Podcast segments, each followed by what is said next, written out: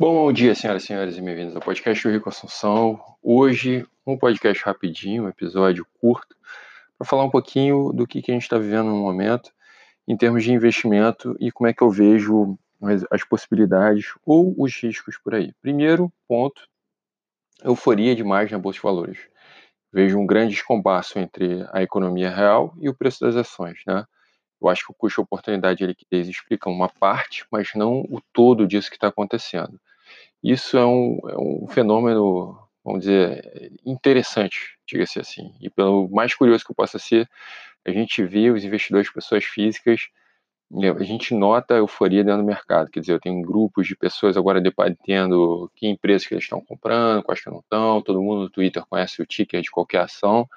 Isso é um termômetro histórico, né, da euforia do mercado, apesar da economia real está é, se degradando, a gente entrar, o Brasil, por exemplo, está enfrentando a maior, a maior decadência econômica na história do Brasil, nunca houve uma retração tão forte, é, que não depende só do, do, da crise do vírus, do covid dezenove, o Brasil já vem tendo um, uma performance econômica muito ruim nos últimos anos, mas o mundo inteiro esse ano vai ter queda de P I B, né?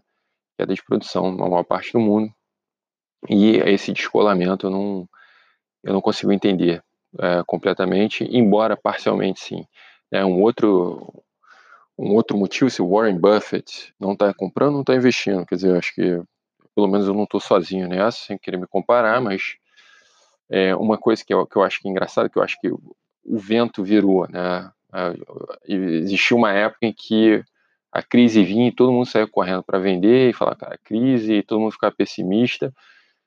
E, enfim, depois a coisa se mostrava que não era tão ruim assim. Hoje eu acho que, como o vento virou, eu acho que as pessoas, é crise, as pessoas pensam, op, op, oportunidade de comprar, e todo mundo compra, criando essa dicotomia entre a economia real e o preço das ações, né? Tem aquela frase clássica agora que virou, compre na baixa e venda na alta, né? É uma coisa meio, assim, as pessoas criticam, porque todo mundo vende quando a bolsa está baixa. Pô, olha, o problema é que as pessoas tendem a vender quando a bolsa está baixa, que é o pior momento. Ou, é um pouco idiota essa, essa formulação, porque, na verdade, o motivo pelo que a bolsa está baixa é porque está todo mundo vendendo. Uma coisa só existe com a outra, né? É impossível você ter todo mundo comprando quando a bolsa está em baixa, né? Uma coisa não... Enfim, que quando está todo mundo comprando, a bolsa, o valor das ações sobe, né? Uma coisa não dá para viver com a outra, enfim. E o motivo pelo qual as pessoas geralmente vendem durante a crise é porque o retorno prometido já não, não é mais justificado pelo nível de risco que começou a se tornar muito elevado.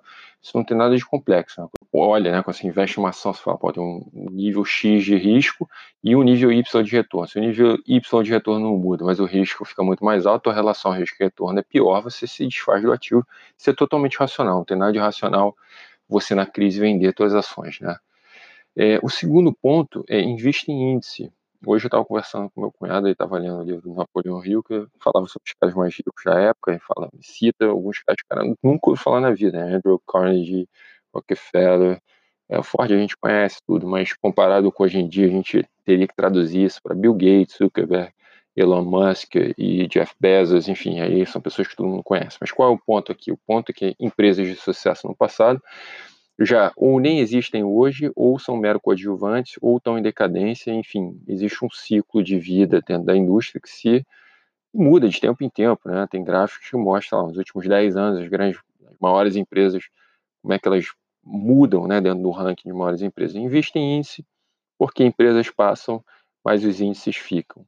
É, terceiro ponto, o Tesouro I P C A continua pagando juros altos acima da inflação, né? Quanto mais distante, com, com mais longo o vencimento do Tesouro I P C A, melhor, mais alto é o juros, né? A curva dos juros costuma ser assim, é, não há nada de anormal nisso, mas os juros estão muito mais elevados que os juros de curto prazo. Então a gente tem uma Selic muito baixa hoje, né? Nominal, em torno de dois por cento, e o Tesouro I P C A te oferece juros reais, ou seja, acima da inflação, com o dobro disso, quatro por cento.